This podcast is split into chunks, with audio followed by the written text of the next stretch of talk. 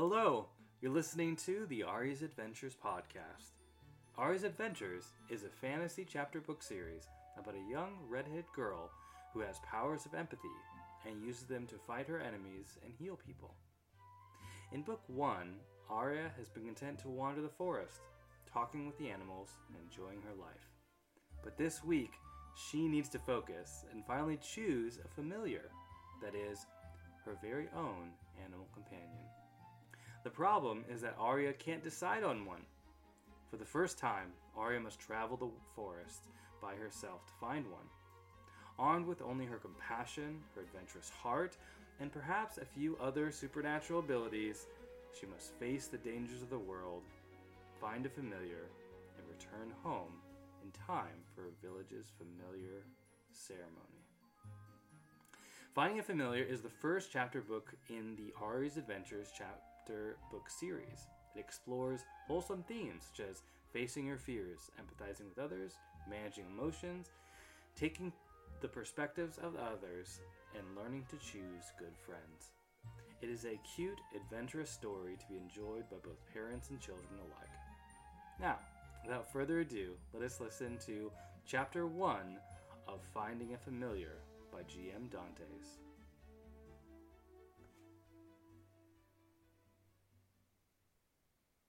Finding a Familiar Aria's Adventures.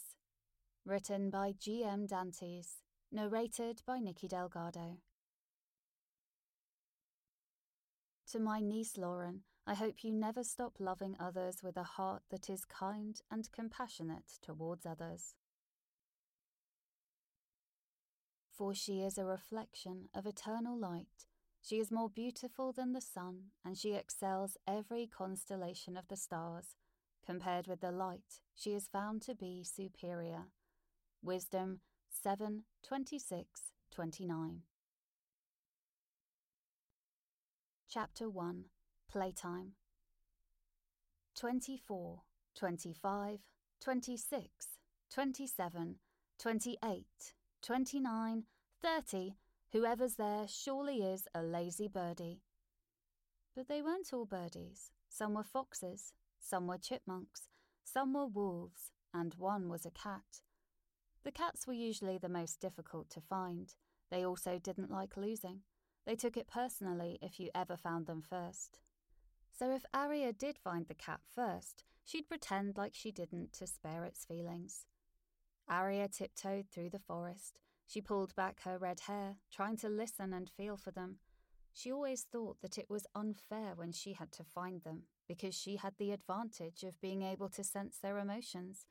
Sure, she wasn't always able to pinpoint the exact location of the emotion, but it gave her a general sense of where they were and precisely what they were feeling. Maybe that's why the cats were so good at hiding. They could mask their emotions. Where are you? she called.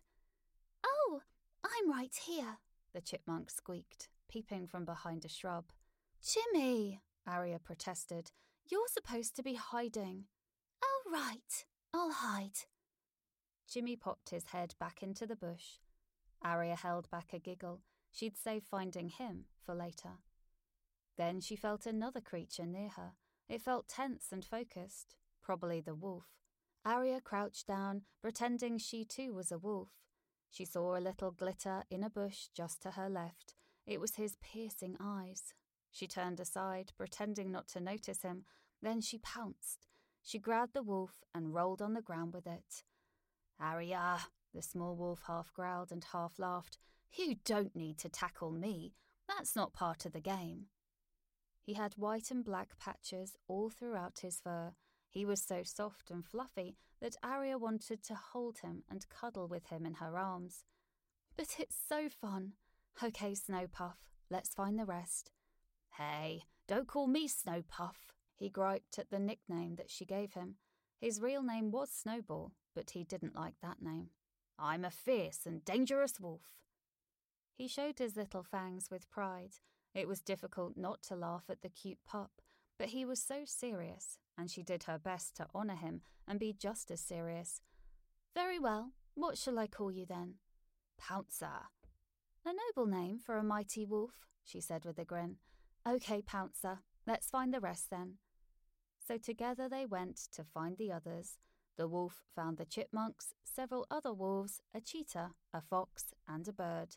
Aria found another fox and the two other birds. Now to find the cat. I hope you enjoyed Chapter 1 of Aria's Adventures. Stay tuned to your preferred podcasting site for more episodes. I'll be publishing these every two weeks. If you don't want to wait for these episodes, then click on the link in the show notes to purchase the whole audiobook. Or if you want a discounted price on multiple physical copies of the book, then click the link in the show notes. Thank you again for being interested in my stories. I hope you and your loved ones continue to enjoy them.